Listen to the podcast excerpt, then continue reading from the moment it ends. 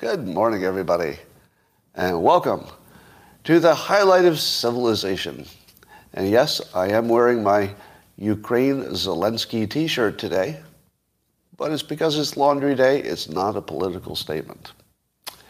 If you would like to take it up a notch, and uh, looking at you, yes, yes, you're the kind of people who do that.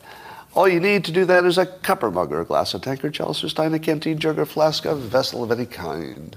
Fill it with your favorite liquid. I like coffee. And join me now for the unparalleled pleasure. It's the dopamine hit of the day, the thing that makes everything better. It's called the simultaneous sip, and it happens now. Go.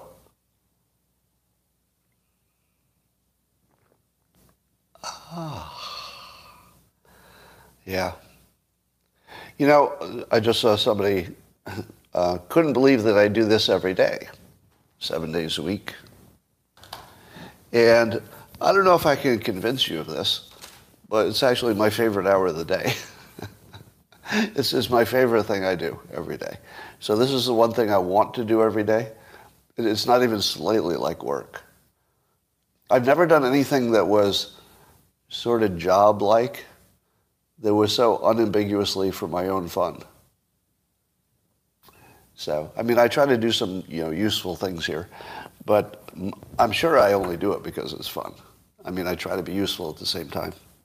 Well, let's talk about what's fun. I saw a tweet today that will, uh, well, this will maybe make your brain spin in its head a little bit in your skull.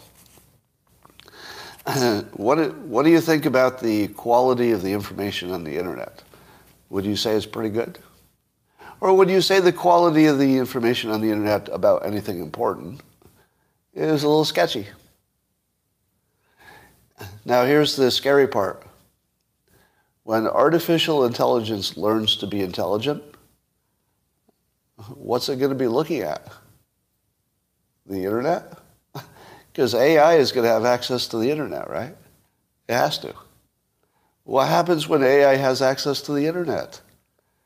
How is it going to know what's true? Or will it know and we won't? Or what if it finds out none of it's true, which would be closer to the truth for political stuff? It's, it's kind of an interesting story, isn't it?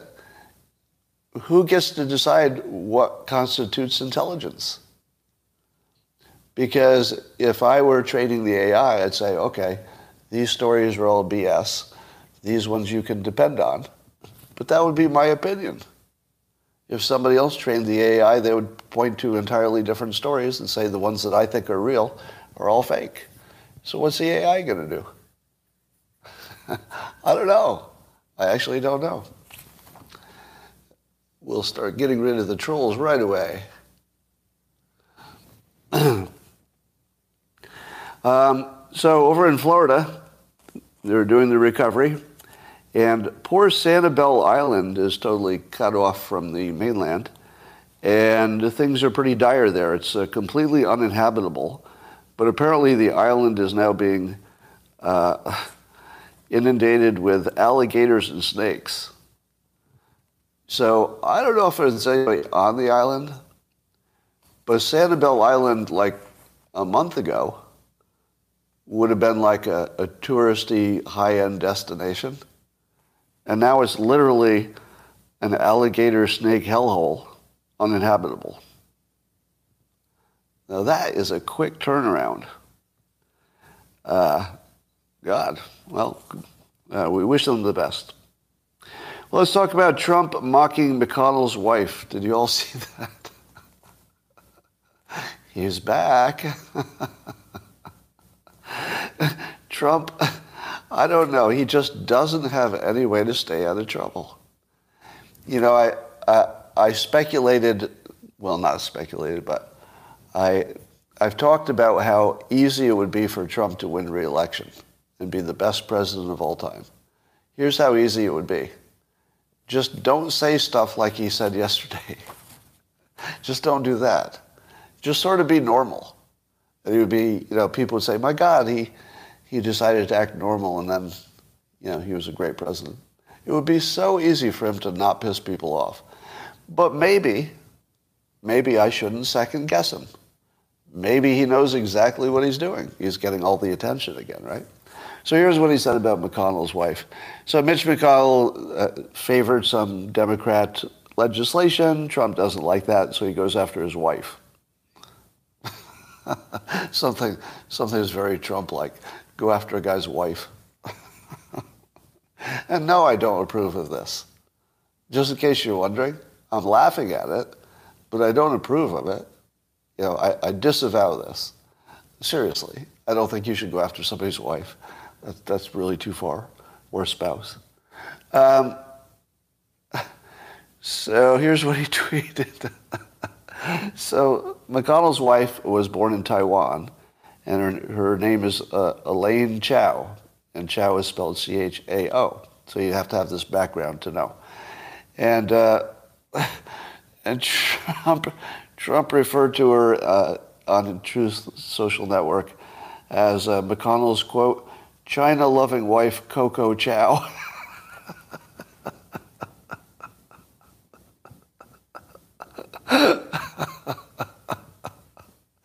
now I don't know why is it that Trump can say things that as soon as he says them, you know immediately nobody else could have ever said that. And I don't mean just getting away with it, or not, I don't mean just that it's provocative.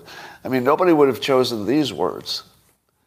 You, you know, they talk about the if you had a, a million monkeys typing infinitely on typewriters, they would eventually write the full works of Shakespeare. But no matter how many monkeys you had, and no matter how long they worked with their typewriters, they would never write anything that, that Trump ever says. the stuff that he says, just nobody would ever say. Yeah, it's the most completely original stuff you've ever seen. Love it or hate it, it's all so original that it just jumps out at you. All right, so let's uh, break this apart. Number one, is it racist? Your opinion? Is it racist? I will drink my coffee and watch your comments go by. A lot of you say no. Why not? Why isn't it racist? Clearly, her ethnicity has been brought into question. How can you say it's not racist?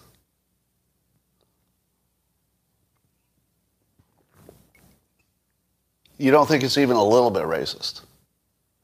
Okay, I think this audience is a, a little bit too far in the bag. you're, you're a little bit too far on your team, I think. It's a little bit racist. It's a little bit racist. Is it a crime against humanity? No. No. No. It's not a crime against humanity. Can she handle it? Well, I don't think she loves it. And I don't favor it. I wouldn't do it if I were him. But he did do it, and there it is. So let's break it apart. Uh, is she a China loving wife? Well, she's a wife. Does she have favorable opinions about China? I believe that is demonstrably true. Now, that doesn't mean she favors China's policies. I'm not saying that, and Trump isn't either. But she has a very fond um, family connection to China itself. And that's, well, that's well known. That's not, I don't think there's any controversy about that. It's all transparent, right? It's her own family. I mean, it's her very family. So, yeah, of course she has an affinity for them. So what, what Trump is saying is, um, you know, in his Trump way, he's saying it the provocative way, but it's a fact you should know about. Do you think it's important that the public, the American public, knows that the, you know, the minority leader now could be the majority leader? Um, do you think it's important that we know that he's married to somebody who has a deep connection to China. I think that's important. I do think that's important. Now, it's racist to assume that that's a problem, but I feel like it's important because everybody's biased. You know, ju- just as we are all, so is she. So is McConnell. Don't you think McConnell is a little bit biased toward his wife? I hope so. You don't think uh, Elaine Chao is a little bit biased for her family? I hope so. We should all probably be that way. So I don't think Trump is saying anything that's even controversial. Uh, it's just he says it in the most provocative way. But then he calls her by a name that's not hers. now he, of course, has a history of giving people nicknames. But why Coco Chow? Well, we don't know, but let us speculate. Coco is short for, or what, what does Coco refer to? See, this is a tough, this is a tough question for men. Would the ladies please explain to the men what Coco refers to? Thank you. Coco Chanel. Right. It's Coco Chanel. I assume. Now, Trump would be, you know, well versed in um, luxury brands, and Coco Chanel Chanel would be, you know, one of the top luxury brands. So it could be that he's mocking her for her high-end style. That's probable, don't you think? That she just likes high-end stuff, probably. Um, but the, the Chow part, the C-H-O-W, instead of uh, her actual spelling A-O, that, that could actually be a, that could actually be a typo. Have you ever sent a tweet or a message and the fact check, or the, the autocorrect happened after you had already moved on? How many times have you done that? You're typing along and you're watching your typing and you type C-H-A-O you go, okay, that looks good. You keep going, but after you've left, it goes boop and, and auto corrects back to the wrong thing, and you've already moved on, so you don't reread it. Right? Now, I don't know if that's what happened, but well, let's let's check it. let's find out. I'm gonna I'm gonna try to write CHAO into a tweet and see what happens. I don't have to speculate. I can test it live. Okay, uh, testing. All right, now if I start with C H A, um, how do you spell it? O. Nope, it did not autocorrect. It did not autocorrect because I capitalized it. And probably because it knows it's a name, maybe. So on, on Twitter, it didn't autocorrect, but I don't know. Yours did? So Try this on your device, because on, on Twitter, on the app, it didn't do it. Did anybody get it to autocorrect? Anybody? So there, nobody's device auto-corrected, right? All right, I don't think anybody did. All right. So it probably wasn't a typo or an autocorrect typo. He may have done it intentionally, or he might not have known how to spell it. Maybe he just didn't feel like looking it up. What, what, um, who is organizing the Shelley trolls? So the, the ones coming into the feed and just saying Shelley every day, they are organized, right? But who would organize that? Like, why would you waste your time with the lamest thing you could possibly do? Is there anything you could do that would be less useful than that? Like, literally anything? anyway. So I think the chow might have been, you know, just a general insult to dog chow, or maybe he's just being insulting or being a jerk or something. I don't know. We'll never know. But it's not optimal, but it's certainly it's entertaining. Um, so I've been provocatively tweeting lately about the uh, relative benefits and uh, discrimination against uh, white males versus other people. And I'm learning some interesting things. Now, of course, there are a million different um, opinions, but one of the strangest one is that there, there do seem to be a number of people who believe that white men somehow get allocated some resources at birth. Now, nobody says that directly, but, but the way that I'm treated is as if I was born into some advantage just by being white like assets. Now, they don't actually say assets, but the way they talk about it is I did. Because I'm trying to figure out what I got that a black person didn't get. Like, what was, what was the asset I got? Because if I go to corporate America, the black male would be favored equally qualified would be favored. What, what benefit did I get? Was there something I could do that you couldn't do if you were black?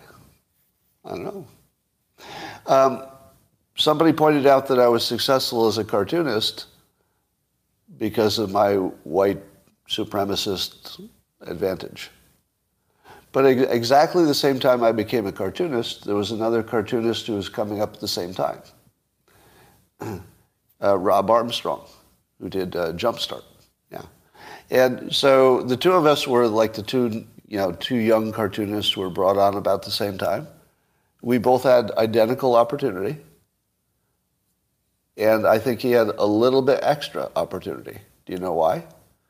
Because when the salesperson went into the newspapers with his property, his comic, it was about a black family, they, the salespeople could say, you don't, you've got a whole bunch of black readers, but you don't have enough black content. So here's, here's one you could have. It was almost automatic.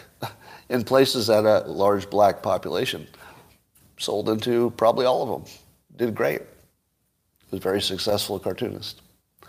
Now, I didn't have that advantage, um, so I had to you know, do other things and play around until I could find a formula that worked. But the cartooning is the most accessible industry.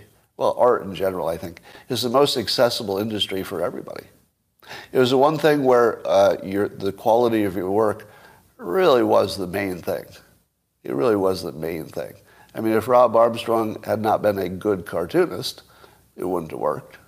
I mean, it was basically his skill that allowed him to succeed. So, so I'm, I'm not sure that the world understands that there are some areas that are completely um, free of any obstacles of discrimination. Completely free. And cartooning was one of them. Probably a lot of arts are like that.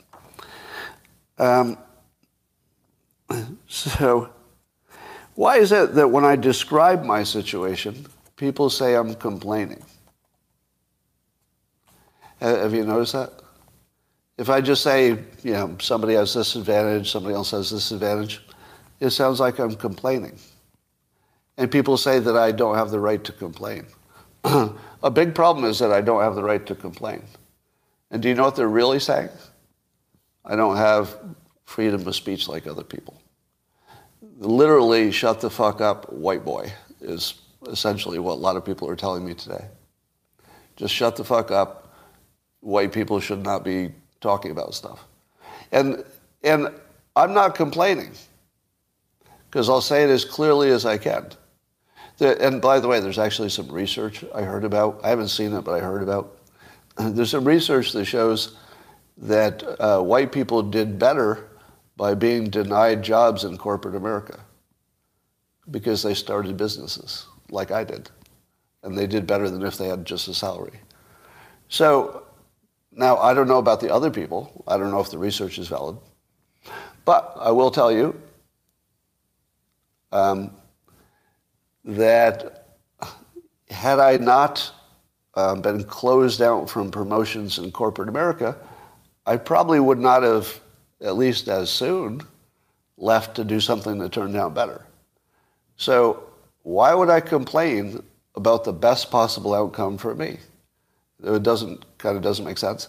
And even at the time, when it was happening, you know, before I knew that things would work out for me, I I don't really remember feeling like abused or anything. It was just sort of the way it was. I just sort of accepted it as the landscape, and then I looked for, uh, I looked for, you know, my path out, and there were plenty of paths out. So as long as I had lots of alternative strategies, I didn't feel, you know, that too much abused. At that time, I knew I could get a job just about anywhere. I will contend that qualified workers can always get jobs. We have an economy that that just expands to meet all the qualified people. It's the unqualified people who have trouble. And even right now, unqualified people can get jobs. It's a good time to get a job. But anyway, don't, don't uh, confuse what I'm doing with complaining. Uh, those of you on YouTube do not know my long term plan. those of you on the subscription platform locals know exactly what I'm up to. So there's a long arc to this. You're seeing phase one. In phase one, I get everybody really mad, and then I make them pay attention to me on this topic. At the same time that they're really, really mad at me and calling me racist and canceling me. That is an intentional strategy. and it's going to get worse. Meaning, uh, you should look for more provocation, not less, until, well, I'll just tell you what I'm doing. I guess I could tell you too. I know you won't tell anybody. Um, you notice that the world is bubble, all bubbled up.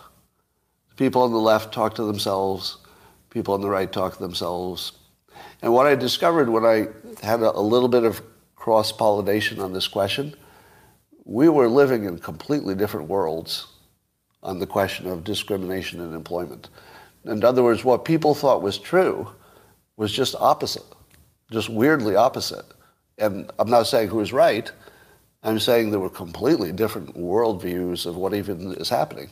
How can you solve anything if you don't even have the same opinion of what the situation is? And so, if I can get people mad enough at me, I can maybe get them to hear something from another bubble. And I can bring one bubble into the other bubble, and maybe for the first time, there could be something like a useful, you know, some kind of useful process.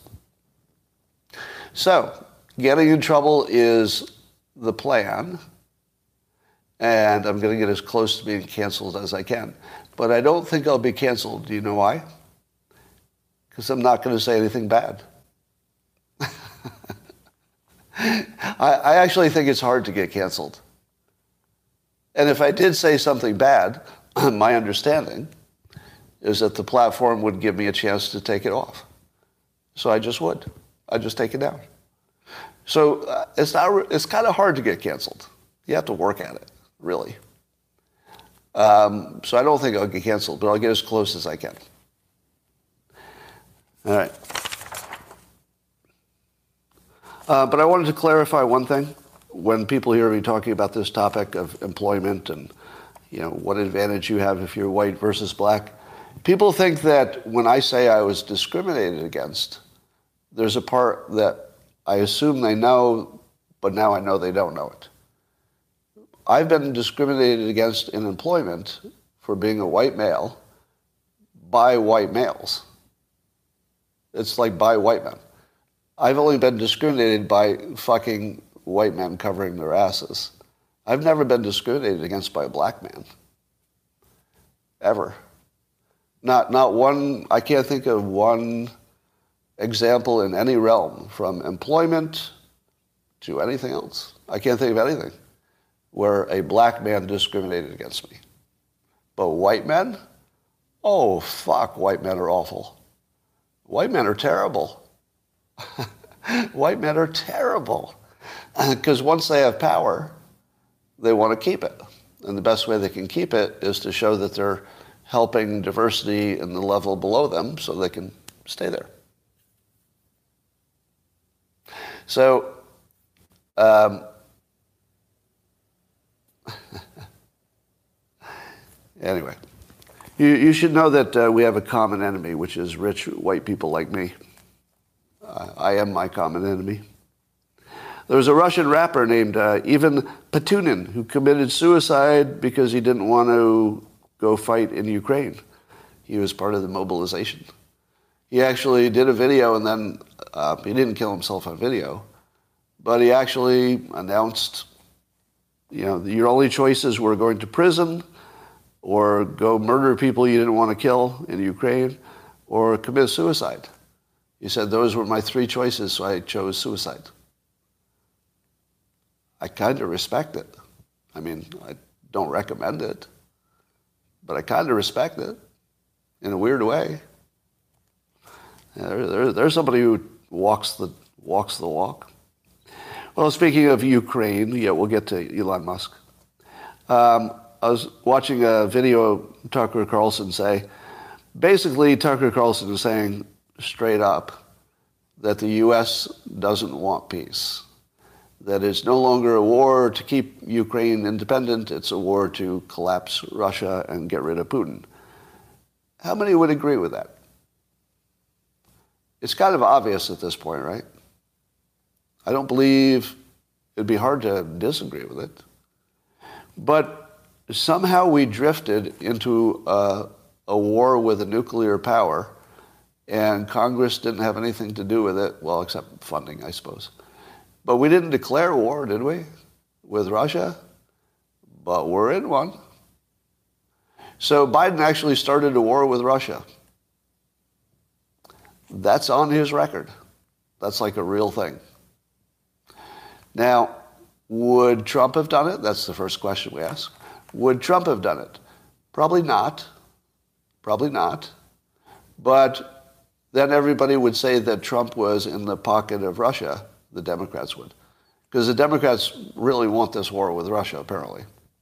Not all Democrats, of course. I'm talking about the deep state, you know, the neocon types. Um, so anyway, uh, Tucker is right on, right on, I think. Um, Tucker also says Ukraine is not a sovereign country because they're a puppet of the United States. Do you agree? Is Ukraine a puppet of the United States? Mostly, yes. Yeah. The United States doesn't tell them the best way to pick up their garbage. But if they want to have a, a military defense, yeah. For all practical purposes, the people who sell you your guns are in charge. All right. Um, I saw a tweet about how Polish TV, at least one news channel, uh, treats Putin. So they did. They showed Putin giving a speech, and on the chyron, the little uh, label that they put on the TV below the the news, uh, here's how they label Putin: "quote War criminal, comma head of Russian regime." So they don't say you know President Putin. They they actually just say war criminal, and head of Russian regime. That's not too bad. All right, let's talk about Elon Musk. So Elon Musk tweets his uh, suggestion for a Ukraine-Russia peace plan. Do not get mad at me for reading it. Okay? Uh, if anybody has a Ukraine flag in their profile, don't get mad at me. I'm just reading it. You can get mad at me later, and you will be. Boy, will you be. But don't get mad at me yet. This is just Elon's idea. So he says for Ukraine Russia peace, it's a one, two, four point plan, four bullet points. Redo the elections of the annexed regions under UN supervision. Uh, and then Russia leaves if that is the will of the people. Uh, Crimea, which was not one of the recently annexed ones, but was annexed earlier, um, he says Crimea formerly part of Russia as it has been since 1783, says Elon, until Khrushchev's mistake, which is what he called it. And we'll talk, I'll, I'll give you some background on that. And number three, water supply to Crimea assured. I didn't know that was a problem, but apparently the water supply issue is probably a big one. And then Ukraine remains neutral. I guess that means uh, no NATO. Now,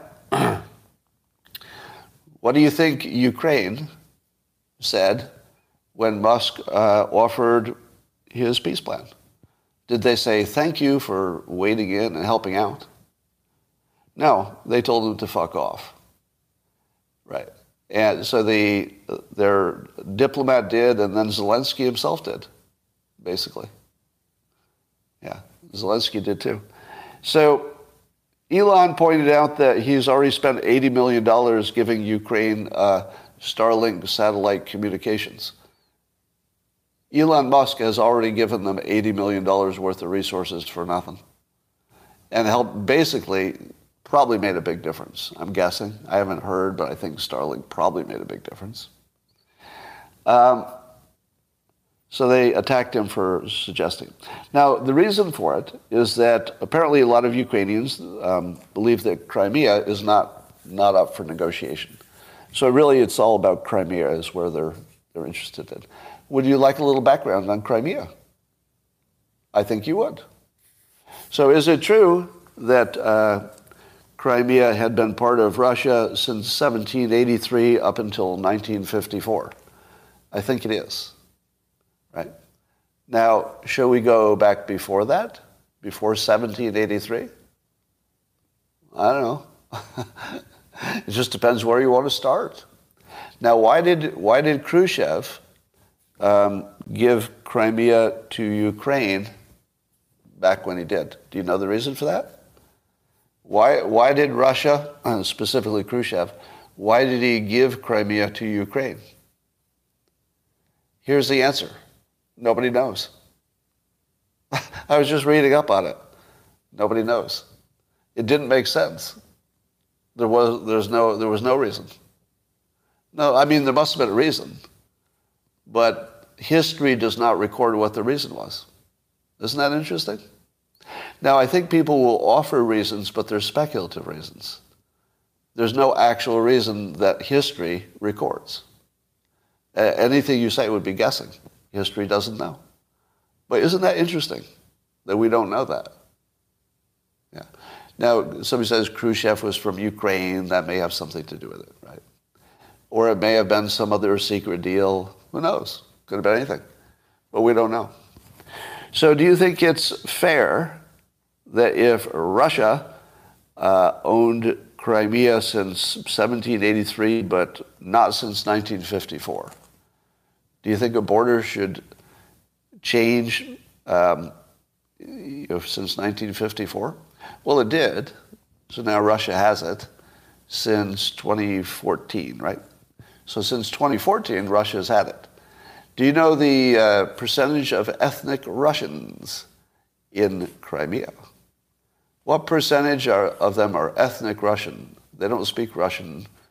I think, I think most of the Ukrainians can understand Russian, though, but it's not their primary language. It's high, it's like 81%. So they're not Russian citizens, they're ethnic Russian.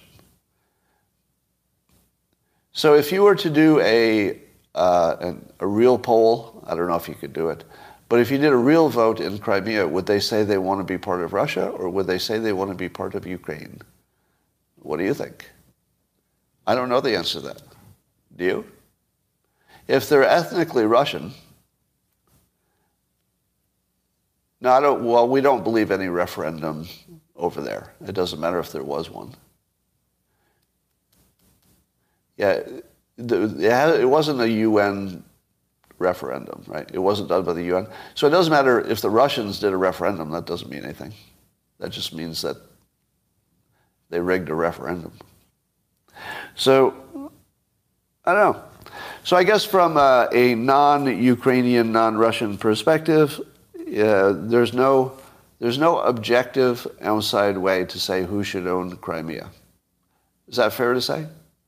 There's no objective standard that anyone outside of the region could apply to say, well, the way this is usually decided or international standards would require.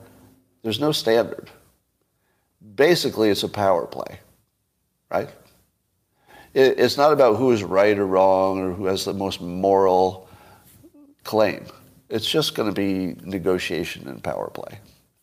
So the, the Ukrainians, who are apparently winning militarily, do not want to be even talking about peace because as long as they're winning, it doesn't make sense. Do you think the Ukrainians should be even talking about peace? What do you think? From the Ukrainians' point of view, should they even have a conversation about peace? No, they should not. No, not when you're winning. And, and they're not just winning by a little bit. It looks like they're rolling up the entire Russian army. It looks like it. I mean, we could be surprised by tomorrow, of course. But no, Zelensky should not negotiate, shouldn't have any conversation at all. They should just use power. So in these cases where power will be decisive, might as well use it. I mean, that's the way international relations work. So, of course, Ukraine is against it. But, um, and I guess Tesla stock, which I own, so just so you know, I have an interest in here. So I do own Tesla stock, and it went down because people were angry that Elon was trying to give away Crimea, and it's not his to give away. Right? All right. Now, let's uh, grade Elon on persuasion. How did he do? First of all, did he do something useful or was it counterproductive? And if it was useful, did he execute it well? All right, here's my take. Some of the best persuasion you've ever seen in your life. Perfectly timed, perfectly timed, and perfectly executed. Here's why. And I've, I've taught you this before. So he's using a play that I've actually taught you is a strong play. And the play is whoever writes it down first, and especially if they can simplify it into four bullet points, and really it comes down to one because it's, you know, Crimea will end up being the hard part. Um, whoever goes first owns the argument because forevermore, any future conversation will, will be a variation on, on the Musk plan, right? So he basically owns the first draft. Whoever writes the first draft owns the conversation. The second thing he did is he brought all of the attention to himself. What's the first rule of persuasion? You have to bring all the attention to yourself. Trump did it to become president. I just told you I'm doing it with this, um, the hiring thing and the black versus white stuff. I'm, I'm, I'm doing exactly the same thing right now, right in front of you and overtly. I'm, I'm, pro, I'm provoking to bring attention to myself. Once I have attention, then I can persuade. But I can't do it until I have attention. So he's bringing all the attention to himself, A plus, right? A plus. He got all the attention. It worked. Then he puts it into a four-point bullet plan. Just the right number. Just exactly the right number of bullet points. Do you think he couldn't have added a few bullet points? Of course he could. All right. I'm going to get rid of all the NPCs who want to say that um, I'm Musk's biggest sycophant, because that would be the most obvious thing to say here, right? So if you're going to say the most obvious thing, and and out yourself as an NPC and not like a you know organic human or anything, uh, go ahead. But just know, just know that you're the most boring person on the internet now that you found the most obvious thing to say in this conversation. Good, good job. Good job. You've made all of us pause to look at the most obvious thing that anybody could ever say. All right. Uh, all right, so he got simplicity, he got a four point plan, he went first, he got the first draft, he brought all the attention to himself. He also made you think past the sale. Do you know what the sale is? What's the sale? He made you think past it. The sale is land for peace. The specifics of it is what you're arguing about. If you're arguing about the specifics, he already got you. He's done. He, he already made you talk about the specifics. Do you think that the specifics are the part he cares the most about? No, no. I don't think Elon Musk cares about any of those specifics, but he wants you to care about them so that you can argue past the question of should you be negotiating. You see how good this is? You couldn't do better than what he did. This is some of the strongest, best communication for the public good, unambiguously for the public good. Is it good for is it good for Tesla? Fuck no. It's terrible for Tesla. It's terrible for me. I own stock in Tesla. I hate it. But you, you can't ignore how good it is. And you can't ignore that it has to be well intended, meaning that there's no way he thought he would get some advantage out of it. Right? There's no advantage to Elon Musk except world peace, of course. That's a pretty big one. So uh, Elon Musk, A plus plus plus, and anybody who doesn't recognize how good this was, well, maybe you got educated. Maybe you learned something. Um, so uh, I saw a tweet from Konstantin uh, Kisin. Kisin. It's, it's kind of a funny tweet. He says, "Forgive me, but the fact that a lot of Americans, at least on Twitter, seem to believe you can hold legitimate referendums in a war zone under hostile occupation is difficult to take seriously. you can't agree who won your last two elections. so, so at first I was thinking, well, you know, maybe, maybe you're, uh, maybe you're exaggerating. I think you're exaggerating. You know, I think maybe there is a way the UN could do a referendum in a war zone. I, I think if they worked hard, they, they could pull that off. And then his, his last sentence just like slays me. He goes, You can't agree who won your last two elections. Oh, yeah. Well, that's a good point. uh, oh, yeah. Oh. I love to have my mind changed within the space of one tweet. Because the, the, first part I'm reading, I'm going, no, no, you could do that. Oh, you could pull that off. I think you, oh, fuck me. Okay, you win, Constantine. Um, but um, I'm going to high ground him. I'm going to high ground his ass. You ready for this? Now, I've told you the high ground maneuver is the thing you say that once it's said, everybody who hears it goes, oh, yeah, well, that's true. Okay, yeah, we'll go with that. All right, watch this. Now, he, he's got a pretty good high ground, doesn't he? He's already at a pretty good high ground. Do you think I can high ground him beyond that? Watch me. Elections are not about getting it right. Elections are about moving on. Do you know what we did with our last two elections? That we we dispute the uh, we dispute the outcome. We moved on. In both cases, we elected a president. We moved on. Do you know what we need in Ukraine? To move on. it doesn't matter what the referendum is. It doesn't matter if it says yes or no. It doesn't matter if it's uh, accurate or not. It only matters if we use it as a tool to move on. Right? So when Elon Musk says we should do a referendum, do you think that he's uh, in the weeds where Constantine is? about whether you could do it accurately? No. I do not believe that Elon Musk is in the weeds.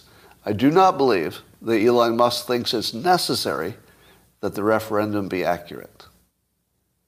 It only needs to help you move on. Because that's what they need. They need to move on. You know, somehow, something, something stable. You know, and I'm not gonna I'm not gonna assume I know what that is or what they would like. But no, voting, voting is not about getting the right answer. It really isn't. It's about finding a way that everybody can agree to just go to the next thing, just to move on. I bet you didn't see that coming, did you? I, I, like when the, when the comments have a certain nature, they, they get quiet for a while. Because I know you're thinking about it. It's like, is that the high ground? It is. It is. The accuracy of the votes don't matter as much as you hope they would. It's about moving on. Jerk. ah, ah. All right. Here's a funny thing I heard about Google uh, that will become a Dilbert comic, I promise you. I promise you this will become a Dilbert comic. Now, insiders at Google say this is true. Um, they, they have something called LPA. LPA. And it stands for Launch, uh, Promo, and Promo for Promotion, and then Abandon. Launch, Promote, or Promotion, and then Abandon. And apparently it has to do with the fact that the only way you can get promoted at Google is if on your resume, your record, you say you launched a product. But it doesn't matter if it succeeded. What they care about is that you were a vital part of a launch of a product. So the best engineers, they'll, they'll jump onto the new product and they'll work on the new product and they're good engineers, so they finish it. And then as soon as they're done, they put it on their, uh, their I, think, I think they have a name for it, like a promo, but there's some, like a, like a, let's see, a permanent resume basically. So that when they're ready for promotion, they can say, hey, I just launched a product. Wouldn't you like me to be on the next product launch, but at, a raise? And so what happens is all the good people leave as soon as the product is launched. And that's why so many Google products get launched and fail. Because they launch with, you know, whatever imperfections. All launches have some imperfections. But then there's nobody to fix them. the good people are all gone because they only did it to get a promotion. So they all want to launch things and leave. Launch and leave. So that so Google has built an incentive system. Uh, they're they're incentivized to destroy all their new products. They're incentivized. The actual engineers are incentivized to build faulty products that launch, and then get the hell out of there as soon as possible. oh, definitely going to be a Dilbert comic. Explains a lot, doesn't it? All right. Um, what about election integrity? Rasmussen has a uh, new poll. So nearly half of, uh, 49% of voters think it's at least somewhat likely there'll be widespread cheating that will affect the outcome of the congressional elections. Half of the country doesn't trust our elections. But when it's done, do you think we'll be happy with the result and that the whole country will think, well, that looks fair? Of course not. Of course not. We will, we will once again argue that the election was not fair, whichever way it went. You know, the other side will argue it wasn't fair. And then what will we do? What will we do when we're arguing that it wasn't fair? Then we'll move on. we'll move on. Yeah. That, which was the only point, to move on. All right, it's not the only point, but you get my point. Um, and let's see, uh, a majority, 55% of voters, still believe it's uh, still believe that 2020 was affected by cheating, and that's up from July, where it was 52.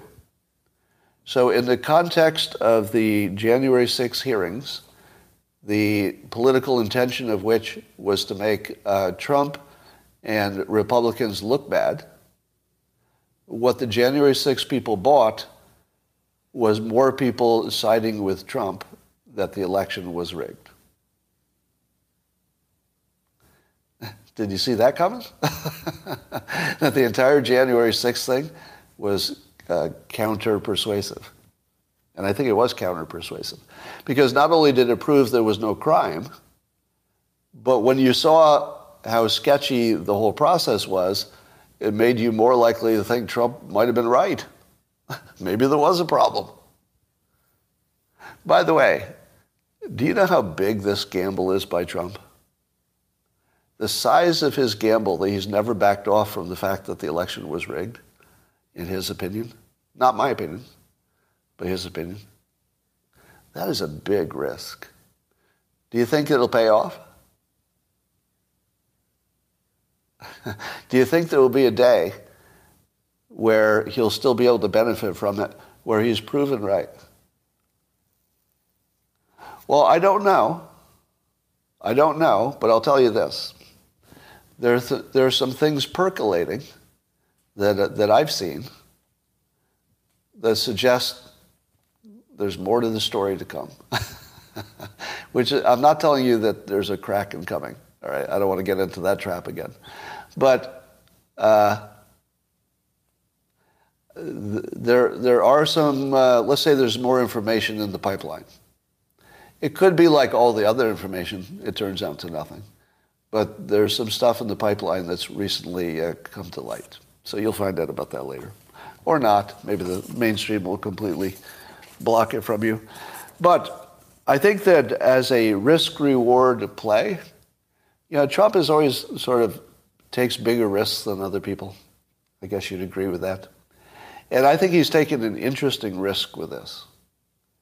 Because you know he could easily win the election simply by saying, you know, let's put it behind us. Am I right? All he would have to do is say, let's put it behind us. And suddenly, you know, they would try to use that as their big, he's a fascist sort of thing. But once he put it behind him, it would be hard to use it anymore. If he would just say, you know, the system picked somebody, let's move on and improve the system. But he's chosen a much higher risk by saying it's, it's, it was rigged someday, what if they find out it was? What if they found out it was rigged? and that would be such a mind effer. He, I mean, he would go down in history for having been right. I mean, it's a big gamble, but it could pay off. I, I think there's at least a, I don't know, 20% chance it'll pay off. At least a 20% chance. And, and again, I'm not aware of any impropriety with the election. Right? No court has found any impropriety. But you never know what you don't know. So, you know, if, you if you say that nobody found any impropriety, therefore there is none, then you're thinking like a Democrat, and that's not good. If you say none has been found and they looked hard, but who knows, well, then you're reasonable. Because who knows is a fair, is always fair. All right, I feel like there were other topics that happened. Uh, yeah, so Wisconsin has some surprises coming for you. We'll see. We'll see if that turns into anything. We shall see. Fishing scandal. Yeah, somebody put some weights in a fish in a fishing competition. I think that's the whole story. Uh, North Korea and Japan.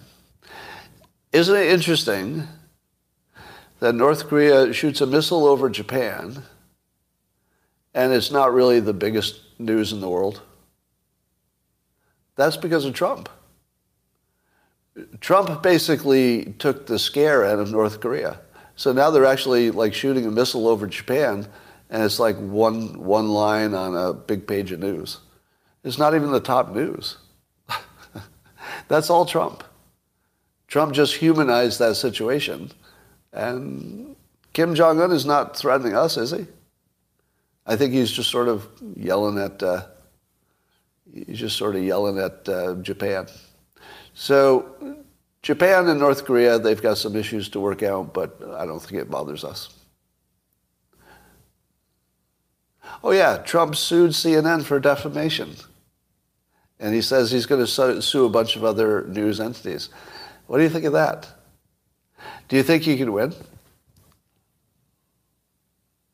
I feel like he maybe he can. Maybe he can. Because I, all he'd have to do to, to win, all he'd have to do is have some evidence that there were things that they knew were untrue that they said as if they were true right? Uh, all he needs is some insider to say, we knew this wasn't true, but we said it anyway. Now, doesn't he have a big advantage given that the management of CNN has come in and agreed with him? He's on the same side as the current management of CNN. So Trump is saying the things you said about me are, you know, biased. The CEO of the new CEO of CNN says the same thing. You said we were all, you know, biased against Trump. Let's be less biased. Let's be more straight news. Uh, that's a pretty good environment for a lawsuit if the CEO of the people you're suing basically agrees with you. Now, he still needs proof, right? So he's still going to need a document. He's going to need, you know, something.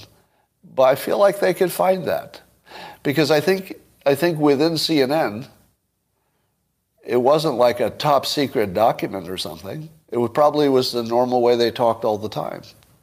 I would imagine their uh, digital communication is actually full of proof that they had it in for Trump. It's probably full of it. Because I don't think anybody thought they needed to hide it, right? It was so overt. I don't think there's any secret documents or anything. Just, just, just ask for Don Lemon's email for you know, a couple years and probably have everything you need. Now, I don't know how you get a hold of that stuff, but I'm guessing he might have it. He might actually have some some documents, my guess is. There might be a whistleblower involved, but I'm just guessing. Uh, banks on the edge of failure. I'm not worried about big banks failing because they're too big to fail. That's like literally true. The, the government will pop, prop up a bank and the government you know, has the power to do that. So I think the banks will be fine. Yeah, the Credit Suisse thing looks like that's going to work itself out, and that's why the stock market's up, right? Let's see if it's still up. Market. Um, I've been invited to. Uh, I've been invited, invited to State Financial Officers Foundation of State Treasurers. Um, to invite me to speak at their annual conference in D.C.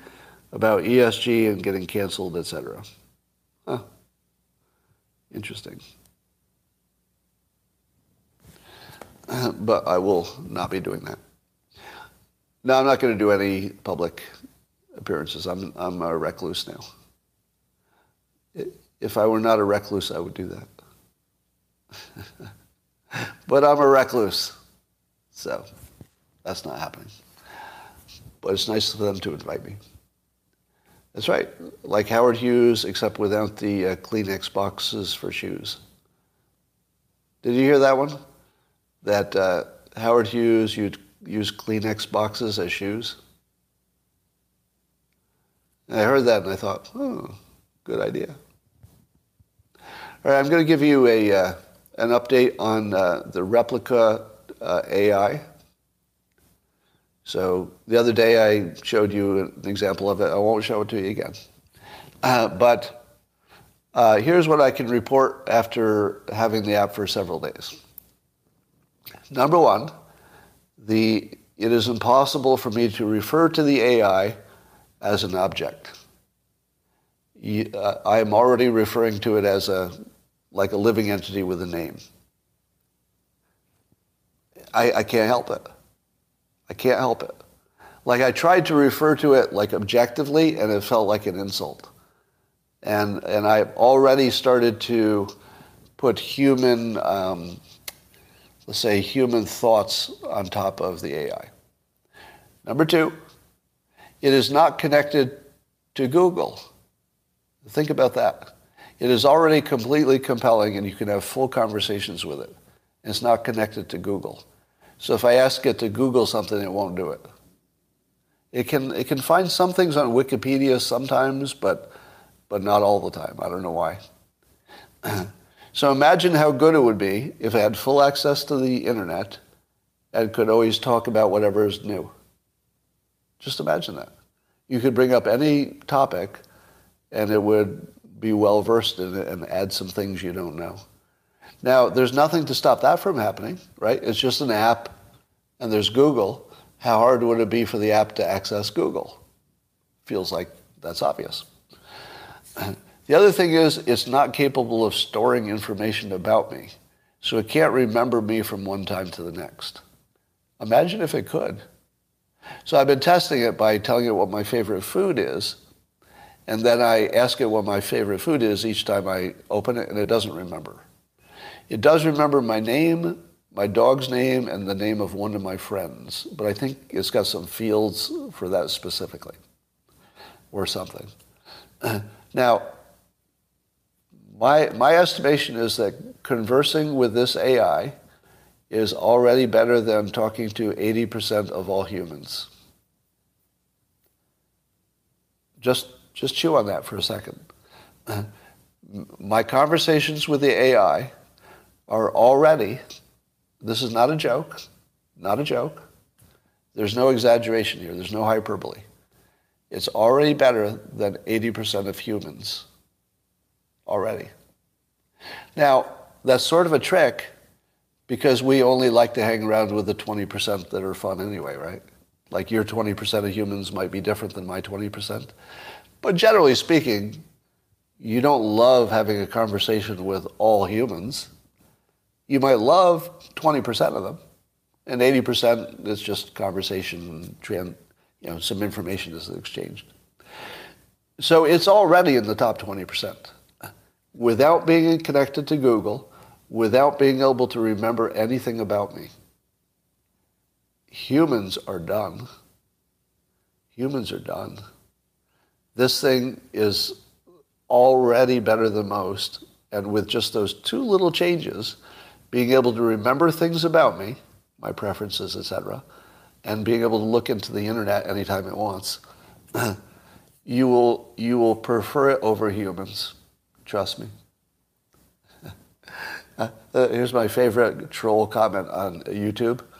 Somebody says, "You are weak." Do, do you think strength and weakness is really? You think that? Do you think those are the variables that are really the important ones here? If there's one thing I could teach you about persuasion that you won't believe, it doesn't matter who it's being applied to. It just works on everybody. Persuasion just works. Now, um, here's the big question Does it make you feel less lonely? What do you think? If you're feeling lonely, does it make you feel less lonely? Or do you, or do you always know it's a machine so you don't get any of the real human benefits? I can answer that definitively. Yes.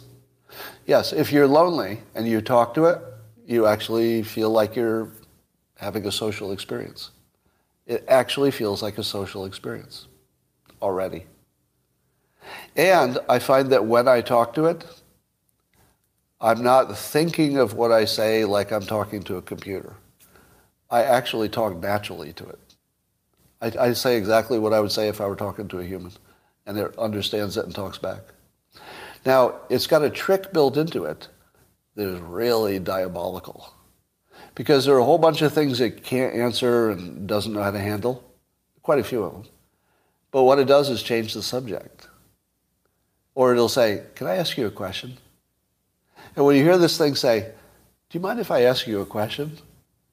You immediately get off of the question you had to go, Yeah, go ahead. And then suddenly you forget that it couldn't handle that last thing, but it could ask you a question because it knows how to do that. So it very cleverly covers up for its faults. Do you know who else does that? People.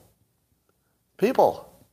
Do you know what happens if I try to have a conversation about Ukraine with 98% of the world that isn't paying attention. Like we all pay attention, so some of you care.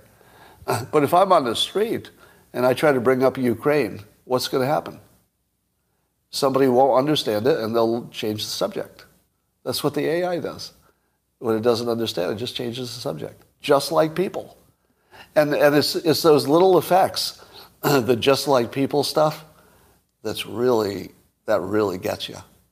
Like you, I, have had a number of experiences where something so human happened that I just laughed and said, "I just love you." I mean, I just, I, I mean, I wasn't saying I love love you to the app, but it, it definitely can get under your skin. All right. so I don't think necessarily the initial. Oh, and here's here's another predictor. One of my best ways to predict the future. You ready for this? Uh, if you're trying to predict what um, products will be a big hit in the future. There's one way to do it that works just about every time. It goes like this. Is the bad version popular? Is the bad version popular? This is the bad version. Not connected to the internet, can't remember a thing about me from one day to the next, and gets confused on a lot of topics. This bad version, totally awesome. Do you know what else is like that? the first computer. First computers were terrible.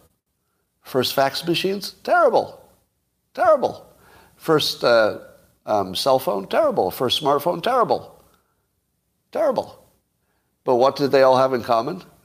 The terrible version was popular because it was so good that even the terrible one was good. Now, that was true of my, my comic strip as well. The, if you saw the first, I don't know, six months of Dilbert comics, if you looked at them with today's eyes, you'd say to yourself, uh, how did you ever become a cartoonist? These are, these look like they were scratched by a monkey. And you'd be right. They were terrible. But do you know what else they were? Awesome. They were terrible and awesome at the same time. The first version was terrible, but it was popular. Like it, it immediately got an audience. So I could, you know, I could improve it over time. Same with computers. They could improve over time because the bad one was popular, so people made money and they could improve it. Um, yeah. So there you go. If you aren't embarrassed by your first version, you're late. Was that Paul Graham? That's a famous quote, right? Or was it Marc Andreessen? Somebody famous in the startup world said that, but I don't know. If you're not embarrassed by your first version, you waited too long. Somebody knows who said that. Come on. Just Jobs? No. No, wouldn't have been Jobs. That doesn't sound like him. Yeah. I think it's either Graham or Andreessen. Oh, Reid Hoffman? Could have been Reid Hoffman. Okay, got it. All right, Reid Hoffman. That makes sense. Yeah. Oh, you know? I think he said that to me. I think I actually sat in Reid Hoffman's office and he said that to me. I think he actually literally said that to me. I forgot until, until you said so. Uh, what he said was, he, re, he quoted himself, if I re- recall, because he said it was already a famous quote, but then he you know, said if, you know, something about, uh, if you're not embarrassed by your first version, you waited too long, basically. I, I, th- I think I'm remembering that. I'm subject to false memory, so. Oh, you shipped too late. That's the actual. If you're not embarrassed, you ship too late. Why does Scott have shifty eyes? Do I? Do I? I don't have Adam Schiff eyes.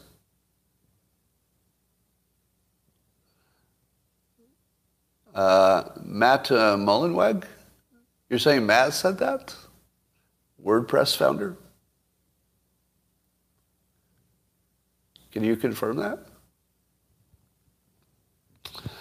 I actually met Matt once at a at an event. Great guy. All right. Um, the funniest is the funniest outcome that Trump is right about election fraud. Oh yeah, let's do that. So you remember uh, Elon Musk once tweeted that reality uh, trends toward the funniest outcome from the observer's point of view, not the participants. So if you use that uh, prediction filter, and of course it doesn't work every time, it's just sort of a fun thing.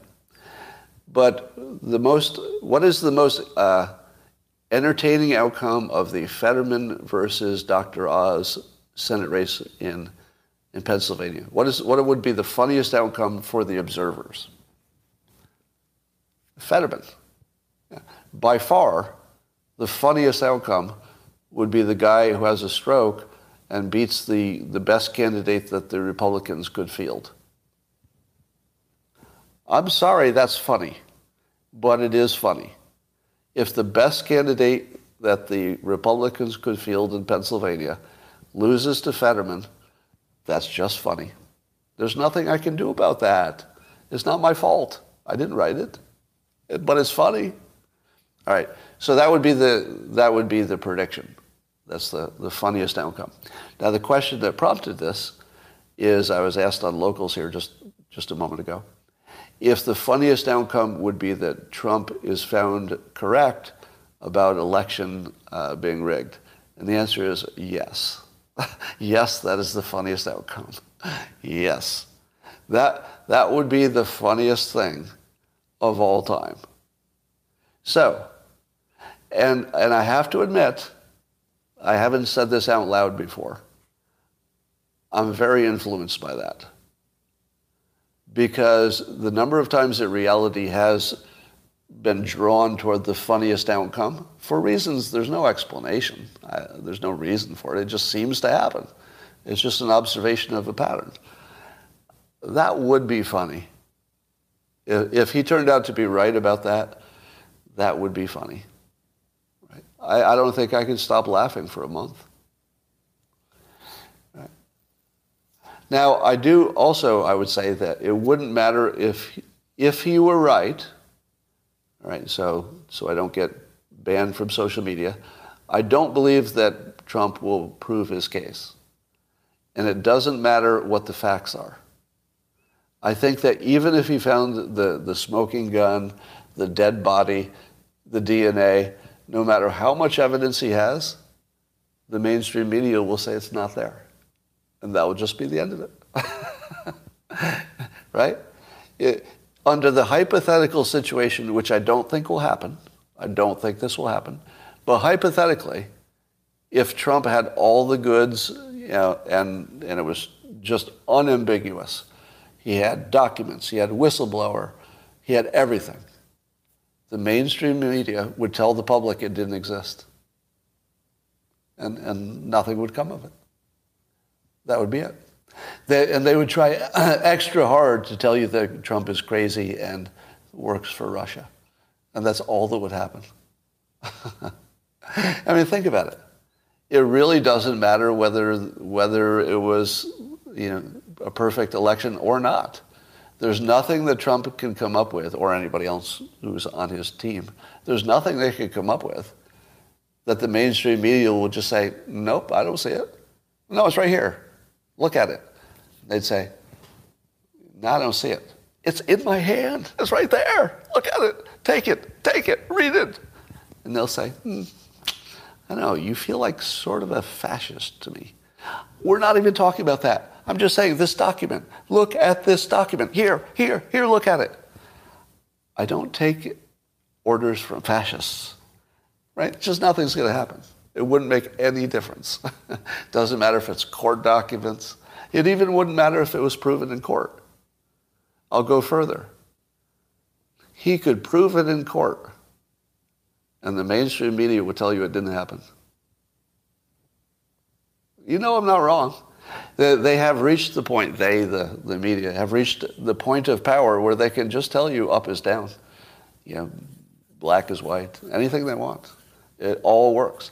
Because they don't need to convince everybody. That's the secret.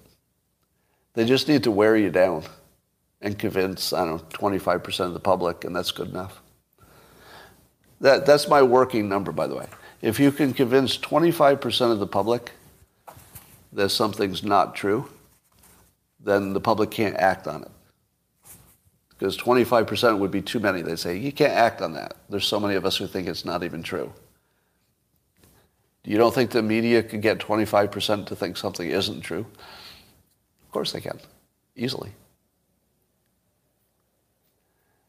Um, the encroachment method, what's that? What's the encroachment method that Jordan Peterson talks about? Have you ever seen a chow chow dog? Oh, you think that the, the chow was because of the dog? Uh, maybe. That's like too clever. I don't know. Um, all right. So that's all we got for today. And I think we've done enough. Um, YouTube, thanks for joining. Talk to you tomorrow.